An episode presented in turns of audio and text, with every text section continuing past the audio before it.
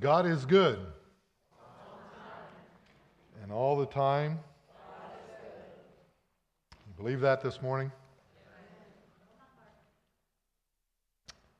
It's good to see each of you here this morning. For the last month or so, we have been looking at lessons that we can learn from Moses' life journey with God. There are many, many stories that we could look at. We could perhaps spend a whole year looking at the life of Moses and finding things that could help us on our spiritual journey. But this morning we're going to jump ahead and look at the finish up this series by looking at the last chapter of Moses' life. Before we do that, let's go back a little bit. 40 years before the end of Moses' life, on the backside of the desert from a bush that was on fire but was not being burned up, God called Moses to be the shepherd of his people, the children of Israel, the slaves that had lived for 400 years down in the land of Egypt. Moses had just completed 40 years of being the shepherd of his father's father in law's sheep. And now God was calling him to something way bigger. And as you remember from our lesson on excuses, Moses did not want to go. I remember my burning bush experience. I was pastoring in Kentucky I love pastoring in Kentucky. My dad was pastoring in Kentucky. My brother John was pastoring in Kentucky. My brother in law was pastoring in Kentucky. All my family was there. We were just a couple of hours from Cindy's folks. Life wasn't necessarily easy, but life was good. And then I got a phone call that turned our world upside down. Will Keller, who was the vice chair of the board here at Hyde Wesleyan at the time, and who became one of my dearest friends, was on the phone and he says, Bobby, yep, that's what they called me when I came to Hyde. You see, this was my dad's home church, and they had known me from the time I was born. Anyway, he said, Bobby, We'd love for you to come and be our pastor. The bush was on fire, but I didn't want anything to do with it. I had been to Hyde before. Just like Moses knew Egypt, I knew Hyde. Hyde Wesleyan was perhaps a, a challenge.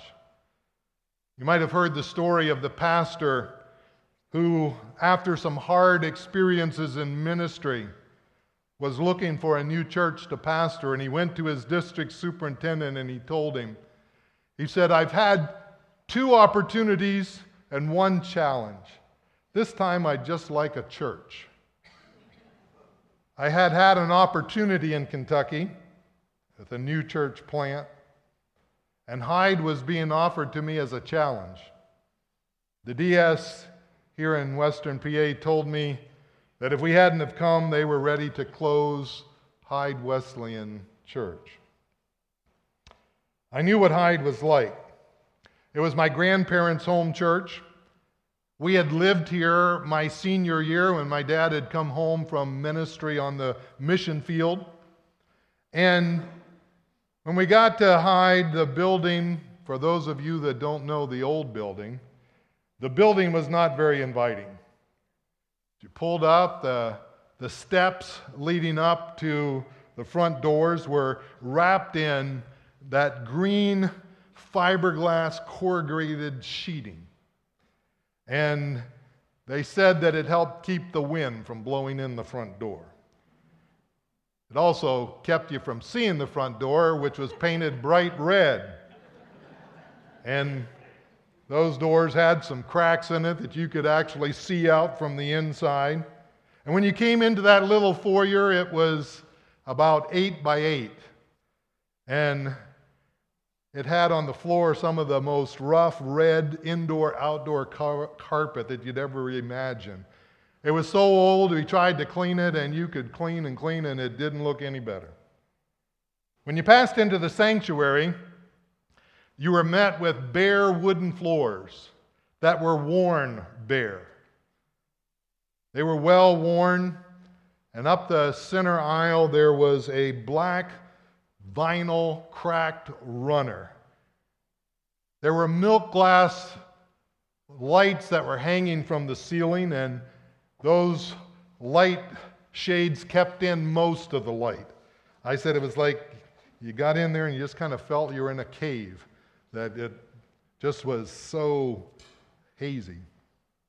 Up front on the platform, there was dark olive green carpet.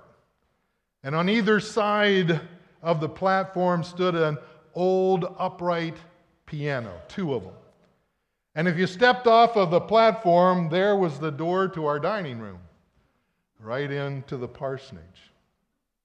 And to greet us that first Sunday morning, there were 13 people, all of whom were very much older than this 27 year old kid. Like Moses, we were not excited to be there. We were there because God had made it clear to us in our burning bush experience that this is where He wanted us. And as with Moses, God eventually let us out of the wilderness. I have to say, God gave us a lot better group of people to lead than He did poor Moses. For Moses, the people failed to trust that God would deliver the promised land to him to them and so Moses spent 40 years leading the children of Israel around in the wilderness. It was probably 7 years of what I would call wilderness that we experienced there before we saw anything begin to happen in that church. During that time, some things went very well for Moses and some things didn't go well. The children of Israel were a very stiff necked people. That's the way God described them a very stiff necked people. They were prone to whining and complaining, and most of all, rebelling. They had run out of water one time, and the people were rebelling against Moses' leadership, and they were ready to ditch him, and they were ready to return back to Egypt. And Moses and Aaron approached the Lord for direction. What do we do? And God told them to go out and gather all the people together and to take the staff of God with him. The staff of God uh, was that staff that Moses had in the wilderness, the staff that he had taken to Egypt and had used uh, to perform all the miracles and had used to uh, part the Red Sea, and it had become known as the staff of God. It was a symbol of God's power and of God's presence. And Mo- God said, Moses, take it with you. And he told him to go, and there was a large rock evidently there in proximity to the camp. And he said, I want you to go to that rock, uh, and as you stand before them, I want you to speak to the rock, and I, God will make water come out of that rock, which will satisfy the needs of all the people and all of the livestock. So Moses gathered the people together. But he had had enough of their whining and of their complaining and of questioning his leadership. And he just felt he had to get some things off his chest, I guess. And so it said in Numbers chapter 20, Moses did as he was told, and he took the staff from the place where it was kept before the Lord. And then he and Aaron summoned the people to come and gather at the rock. Listen, you rebels, he shouted. Must we bring you water from this rock? Then Moses raised his hand and struck the rock twice with his staff, and water gushed out. So the entire community and their livestock drank their fill. But the Lord said to Moses and Aaron, Because you did not trust me enough to demonstrate my holiness to the people of Israel, you will not lead them into the land I am giving them. And that brings us to our lesson today. Years have now passed And God told Moses to climb a mountain. It's in what is now called Jordan, the country of Jordan. And he said, From there you will be able to look out and you will see in the distance the promised land. Years ago, Cindy and I had the privilege of standing on that mountain and looking out over the Jordan Valley and seeing in the distance the mountains of Israel as Moses did those many years ago. In Numbers 27, this is what it says One day the Lord said to Moses, Climb one of the mountains east of the river and look out over the land I have given the people of Israel. After you have seen it, you will die like your brother Aaron. For you both rebelled against my instructions in the wilderness of Zin. When the people of Israel rebelled, you failed to demonstrate my holiness to them at the waters. These are the waters of Meribah at Kadesh in the wilderness of Zin. Then Moses said to the Lord, O Lord, you are the God who gives breath to all creatures. Please appoint a new man as leader for the community. Give them someone who will guide them wherever they go and will lead them into battle, so the community of the Lord will not be like sheep without a shepherd.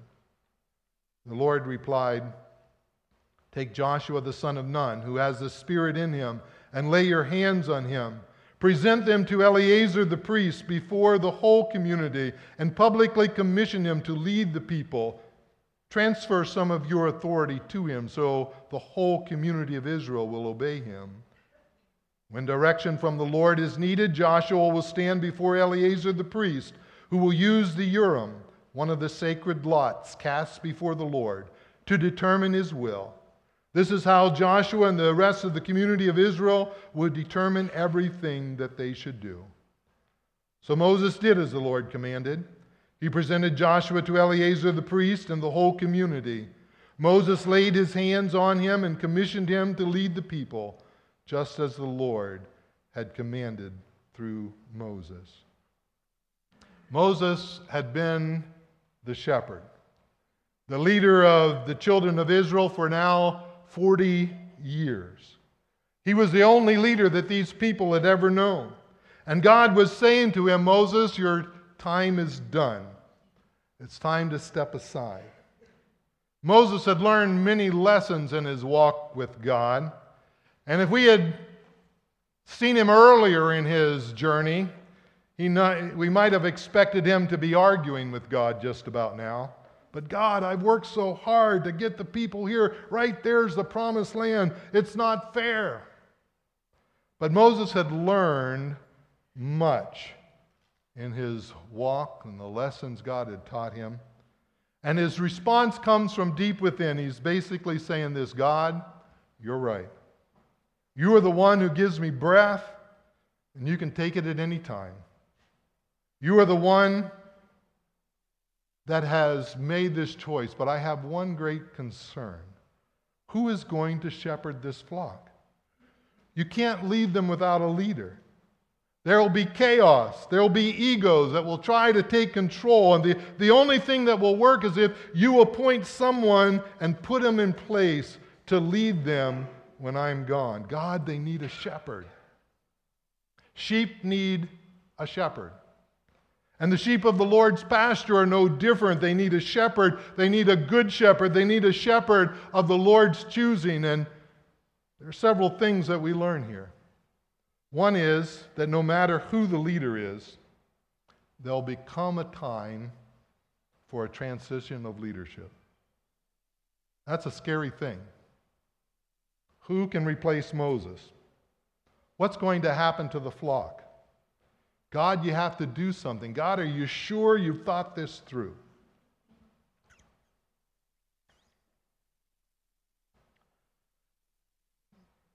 God has taken me to the mountain, and He's made it clear to me that my time as being the leader of Hyde Wesleyan is coming to an end.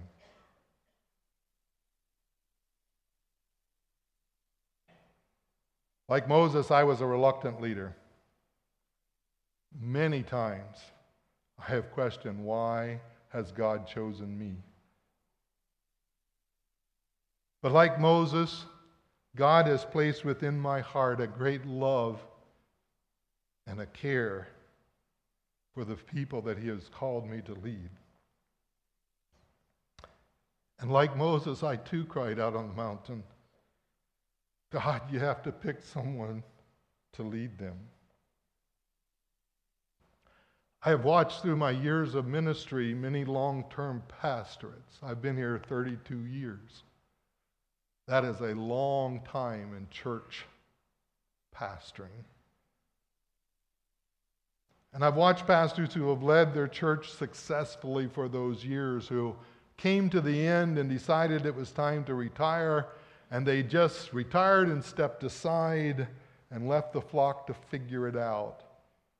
And I've watched church after church that have been beset by all kind of problems and wolves that have destroyed the church. After the mountain, I've been crying out to God, you have to bring someone alongside to shepherd your people. As Moses cried out, Oh God, give them someone who will guide them wherever they go and will lead them into battle so the community of the Lord will not be like sheep without a shepherd. God began pointing me in a direction a number of years ago. I've been watching a young man who had come on staff at one of the churches in our district. He was well poised, he loved his family, he loved his church, he had a great godly heritage. And God began to impress upon me that this might be the man.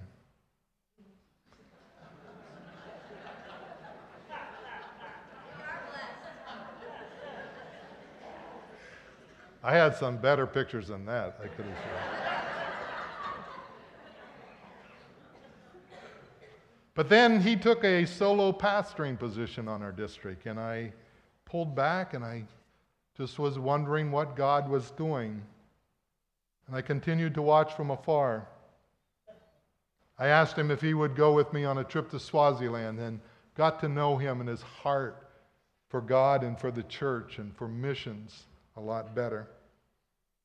And finally, there came a point in our church life where things changed and we needed to hire new staff. And God made it clear to me that now is the time. And so, after consulting with our church leadership at the time, I approached Pastor Steven and I offered him a position on staff. But I also put before him very clearly at the beginning what God was showing me, what God was showing our local church board about our future. Moses cried out to God, and God responded to him Take Joshua, son of Nun who has the Spirit in him, and lay your hands on him, and present him to Eleazar the priest before the whole community, and publicly commission him to lead the people. Transfer some of your authority to him so the whole community of Israel will obey him. When direction from the Lord is needed, Joshua will stand before Eleazar the priest, who will use the Urim, one of the sacred lots cast before the Lord, to determine his will. This is how Joshua and the rest of the community of Israel will determine everything they should do. In our form of church government, I don't have that kind of authority. So we will have to go through the proper process of procedures of pastoral change. Now, God has released me from leadership, but He has not released me from ministry. And what is being proposed to you as a congregation is that Pastor Steven and I will switch roles. And that he will become the lead pastor if you choose, and I will become an assistant. That's something that Moses never got to do, to be an assistant. But I'll let you know it's something I've always wanted to do. I have been a reluctant leader for 32 years. I've always thought, God, why don't you bring someone in and I'll be the assistant? He's never let me to do that until now he seems to be opening that door. I was more than reluctant when God called me to Hyde, but today I am so very grateful for God calling me and my family here.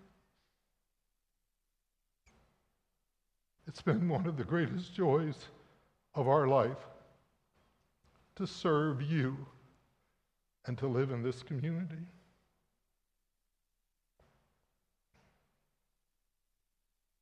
I don't know all that God has for us. It would be my delight to serve out the rest of my years supporting the ministry of Hyde Wesleyan Church.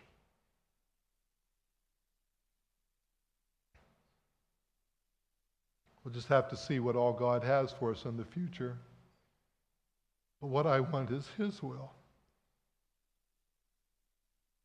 I would consider it a great honor if you will choose to follow Stephen as you have faithfully allowed me to be your leader for these past 32 years.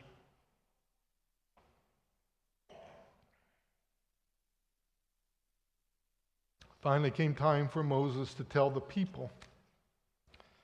And in Deut- Deuteronomy, thank you, Rick.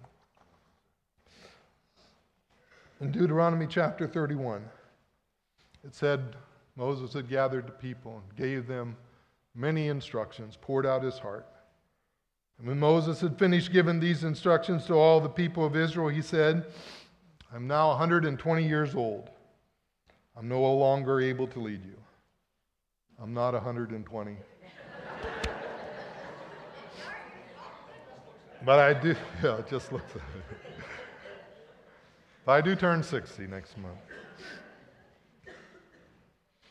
The Lord has told me you'll not cross the Jordan River. But the Lord your God himself will cross over ahead of you, and he will destroy the nations living there, and you will take possession of their land. Joshua will lead you, Joshua will lead you across the river, just as the Lord promised. The Lord will destroy the nations living in the land, just as he destroyed Sihon and Og, the kings of the Amorites. The Lord will hand over to you the people who live there, and you must deal with them as I have commanded you. So be strong and courageous. Do not be afraid and do not panic before them, for the Lord your God will personally go ahead of you. He will neither fail you nor abandon you. My word to you this morning is this be strong and courageous. Do not be afraid. Do not panic, for your, the Lord your God will personally go ahead of you. He will neither fail you nor abandon you. I guess at this point you figured out what the focus part of this morning was. I hope that we keep our eyes focused on the Lord. I think that one of the signs of a successful leader is if after he goes off the scene or she that the ministry still goes forward. I hope that I've been a good enough leader.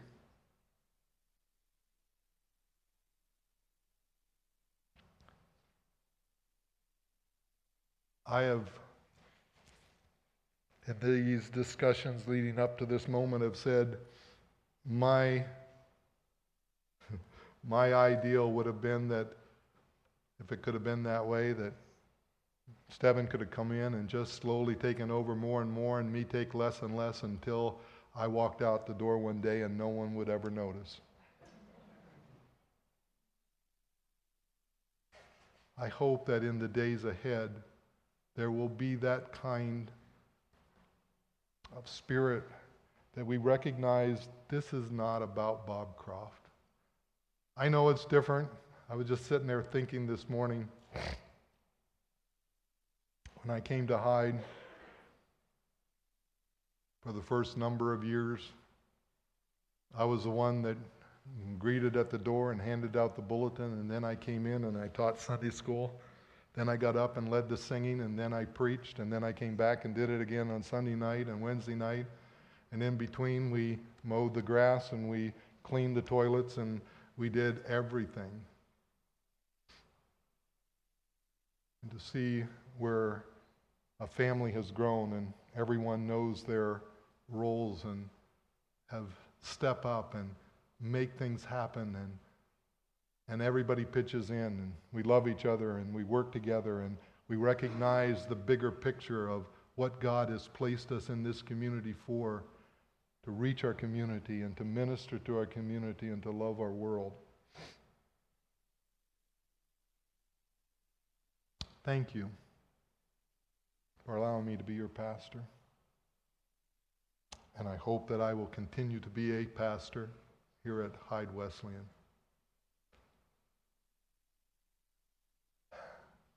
I've gone over this a thousand times in my head, and none of them were the same way. And I'm sure that this this morning isn't exactly all that I have to say. I'm going to ask Sam Scribe. He's the vice chair of our church. He's going to come and share a few things with you. And um, I hope that you will plan, especially to be here in two weeks. Two weeks from now. Steven and I are going to just sit here on the platform and share with you some of the journey, some of the reasons why, how we've thought through this. Hopefully, we'll answer many of your questions, where we go from here. Thank you, Sam. Thank you, Pastor Bob. I, uh, I brought my own. Praise God for the leadership of this church.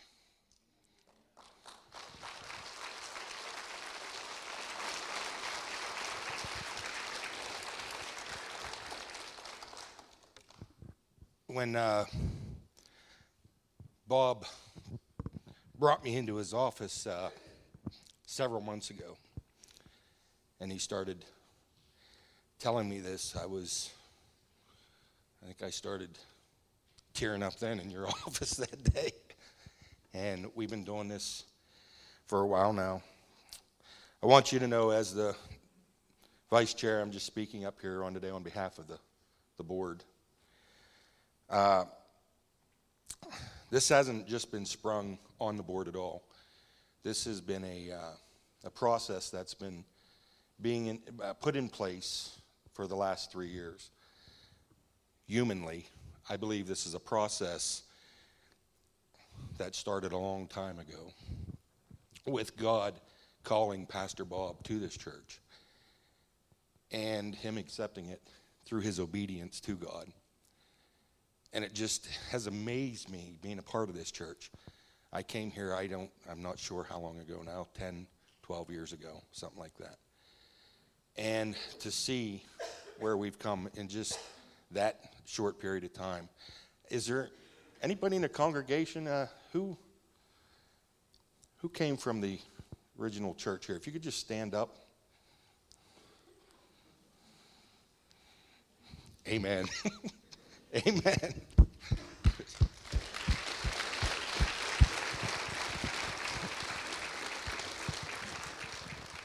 You can be seated. Thank you.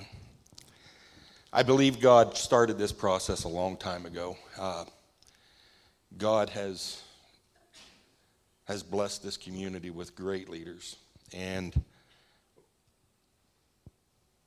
knowing that God is all over this, and God has been out in front of this the whole time.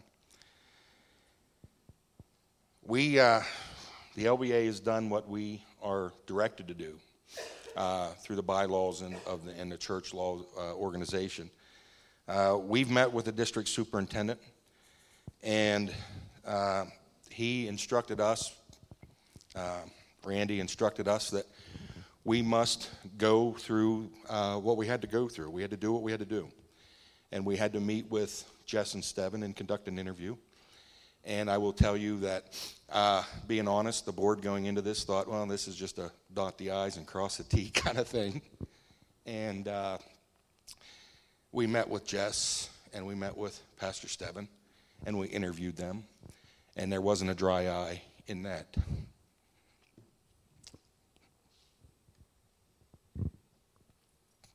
In that meeting.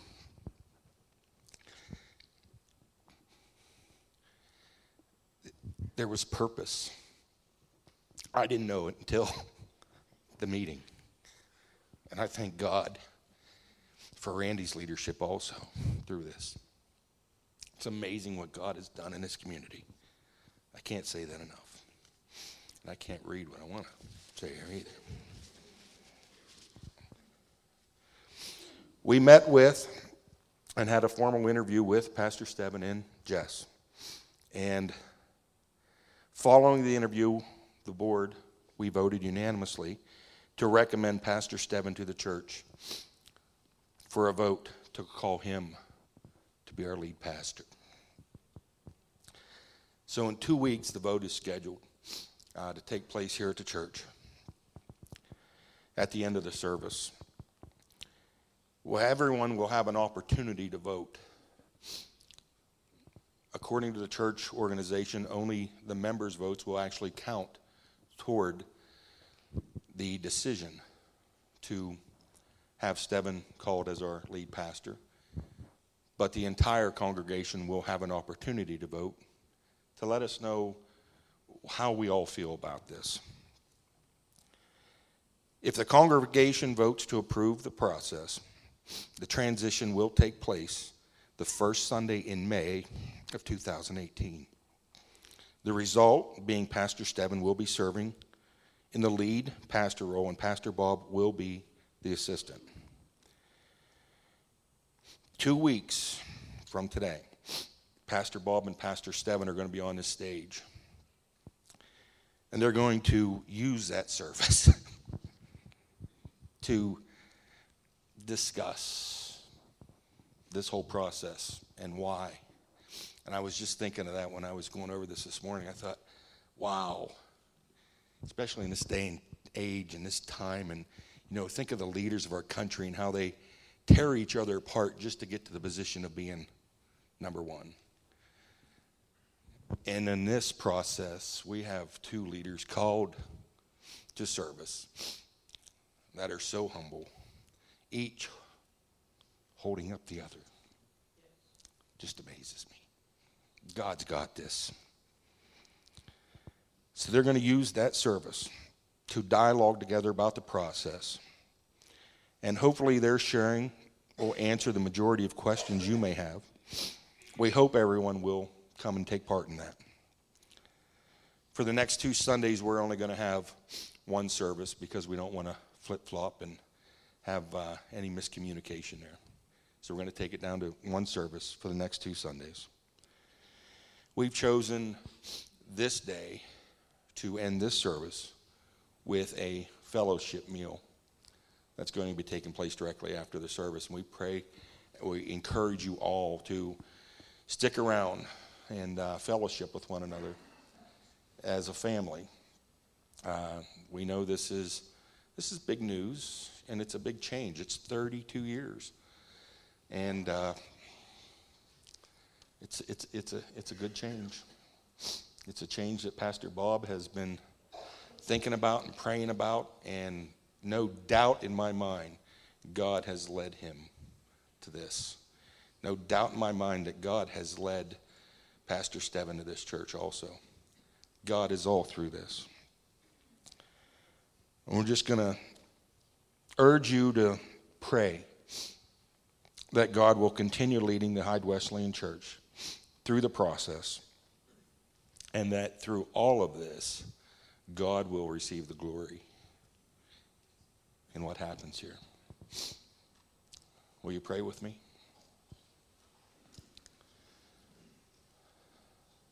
Father, we thank you.